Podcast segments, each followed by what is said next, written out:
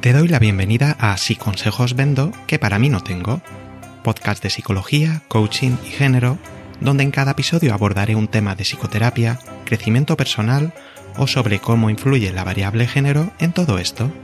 Si eres una persona curiosa y buscas información concisa, rigurosa y útil, este puede ser tu podcast. Me llamo Iñaki y puedes encontrarme en inakipsicologoa.com.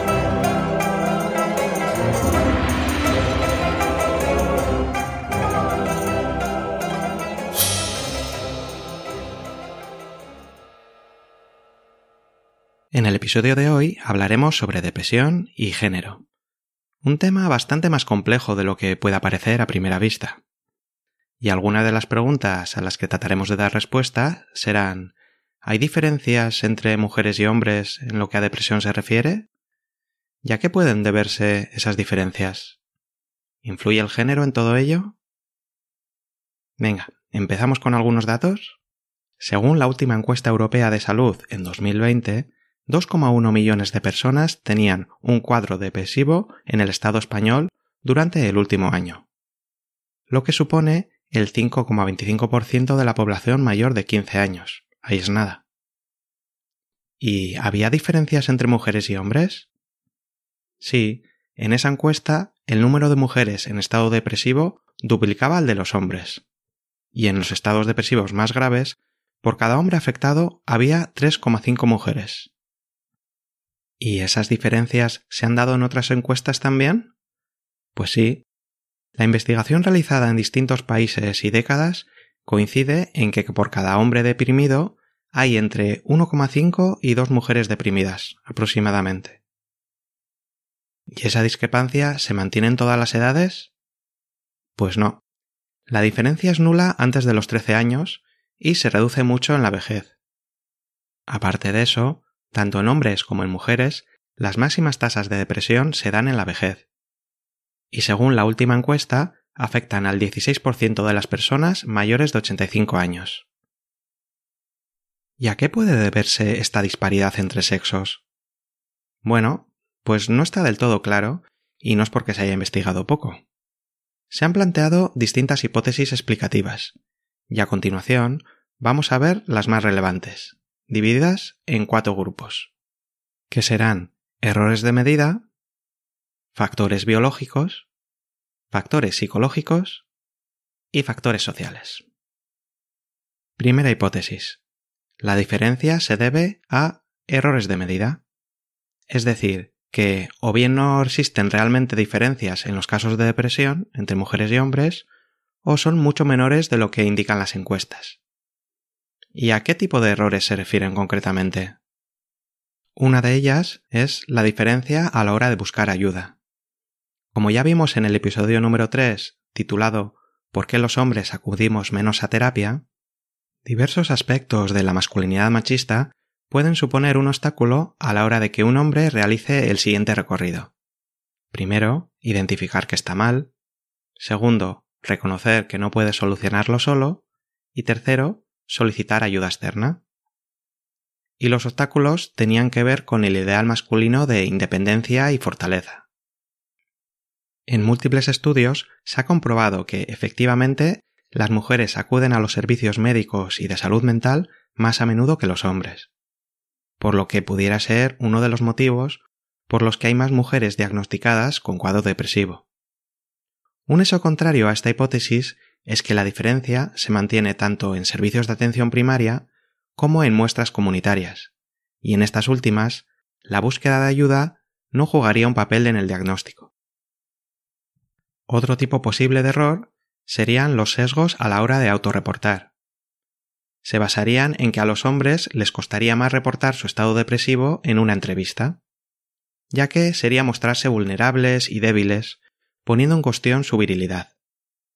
Un argumento de peso en contra de esta hipótesis es que la diferencia entre sexos en casos de depresión se mantiene tanto cuando es la propia persona la que reporta su estado como cuando lo hacen las personas con las que convive. Otro tipo de error serían los sesgos clínicos. Se refiere a que los y las psicólogas diagnostican con depresión a más mujeres que hombres, teniendo síntomas equivalentes. En algún estudio se ha visto cómo el mero hecho de cambiar el sexo en la descripción de un caso clínico podía dar lugar a distintos diagnósticos. De nuevo, el hecho de que se mantengan ratios de sexo similares tanto en muestras clínicas, donde el sesgo clínico sí que ha podido existir, como en muestras comunitarias basadas en autorreporte, indica que no parece ser un factor demasiado importante a la hora de explicar esta diferencia. Otro tipo de error tendría que ver con el abuso de sustancias adictivas. El consumo y abuso de sustancias adictivas es superior entre los hombres, entre otras cosas porque está más permitido y mejor visto socialmente no hay más que recordar de dónde venimos, cuando las únicas mujeres que podían estar en una taberna ejercían la prostitución. Así, se ha sugerido que, por ejemplo, el alcoholismo puede enmascarar y dificultar la identificación de la depresión. Sin embargo, tampoco se considera que sea un factor primordial a la hora de explicar la diferencia en la depresión. Otra posible causa serían las diferencias en los síntomas depresivos. Se ha propuesto que las herramientas de evaluación para identificar la depresión fallan con algunos hombres en estado depresivo. De hecho, sí se han visto diferencias en los síntomas que reportan unas y otros. Por ejemplo, las mujeres indican más problemas de fatiga, sueño y apetito, mientras que los hombres tienen más problemas de irritabilidad y comportamientos antisociales y agresivos.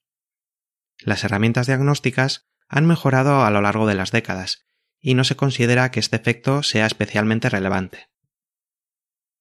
Resumiendo, los fallos de medida suponen un factor menor a la hora de explicar la diferencia. Además, no son capaces de explicar la variación de la diferencia a lo largo de la vida. Por ejemplo, aunque como he dicho, en la vejez decrece la diferencia en depresión entre los sexos, los estudios indican que no se debe a cambios en la búsqueda de ayuda. Es decir, no se debe a que las mujeres mayores dejen de pedir ayuda como hacían antes, ni a que los hombres mayores lo hagan en mayor medida. Segunda hipótesis. Hipótesis biológica. Las diferencias en depresión se deberían a diferencias entre hembras y machos. Por ejemplo, diferencias en el sistema neuroendocrino. Se ha detectado que las mujeres padecen problemas de tiroides en mayor medida que los hombres, y se sabe también que el hipotiroidismo genera síntomas similares a la depresión, por lo que es posible que una parte de las mujeres diagnosticadas con depresión realmente tengan un problema de tiroides. Pero este efecto no sería capaz de explicar toda la diferencia. Otra hipótesis más plausible es el efecto de los estrógenos a la hora de desregular el sistema de respuesta al estrés, ya que se ha visto que la desregulación está relacionada con un incremento de casos de depresión.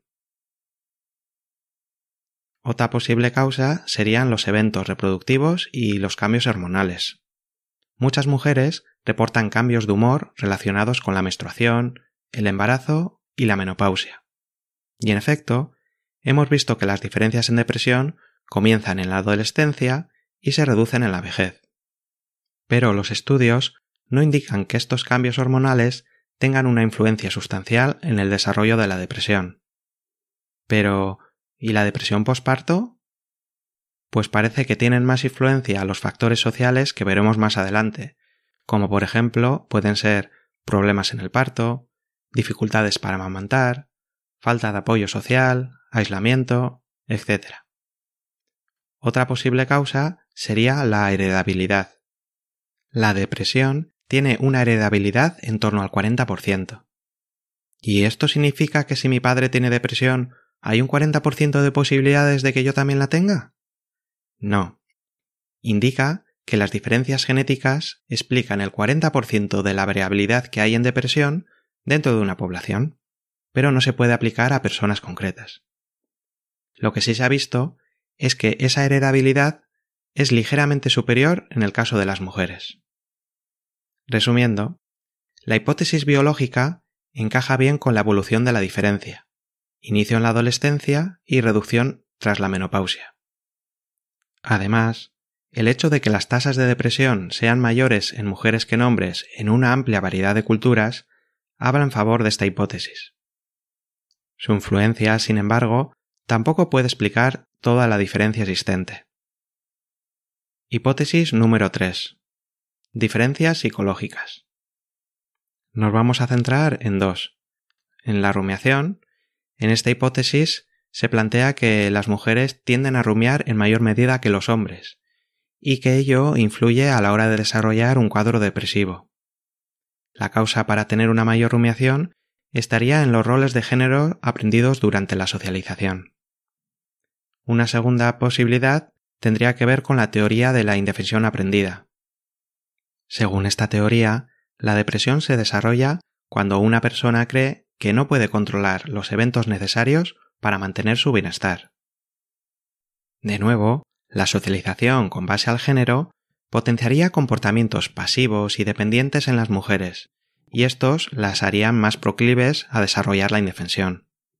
Pero falta hacer más investigación en este campo.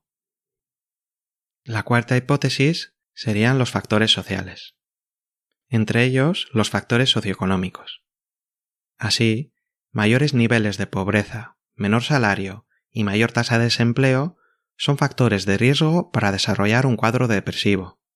Y el feminismo lleva décadas denunciando que las mujeres sufren esas condiciones de precariedad en mayor medida.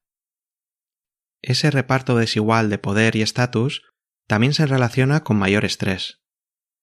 La investigación indica que los factores socioeconómicos son un componente muy importante.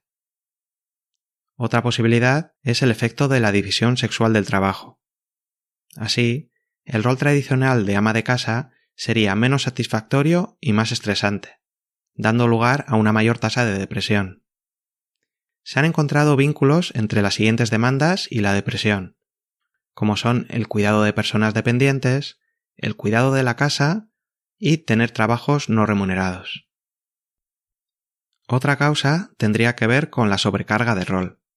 Las personas que trabajan fuera de casa y tienen altas demandas familiares sufren mayor riesgo de desarrollar depresión.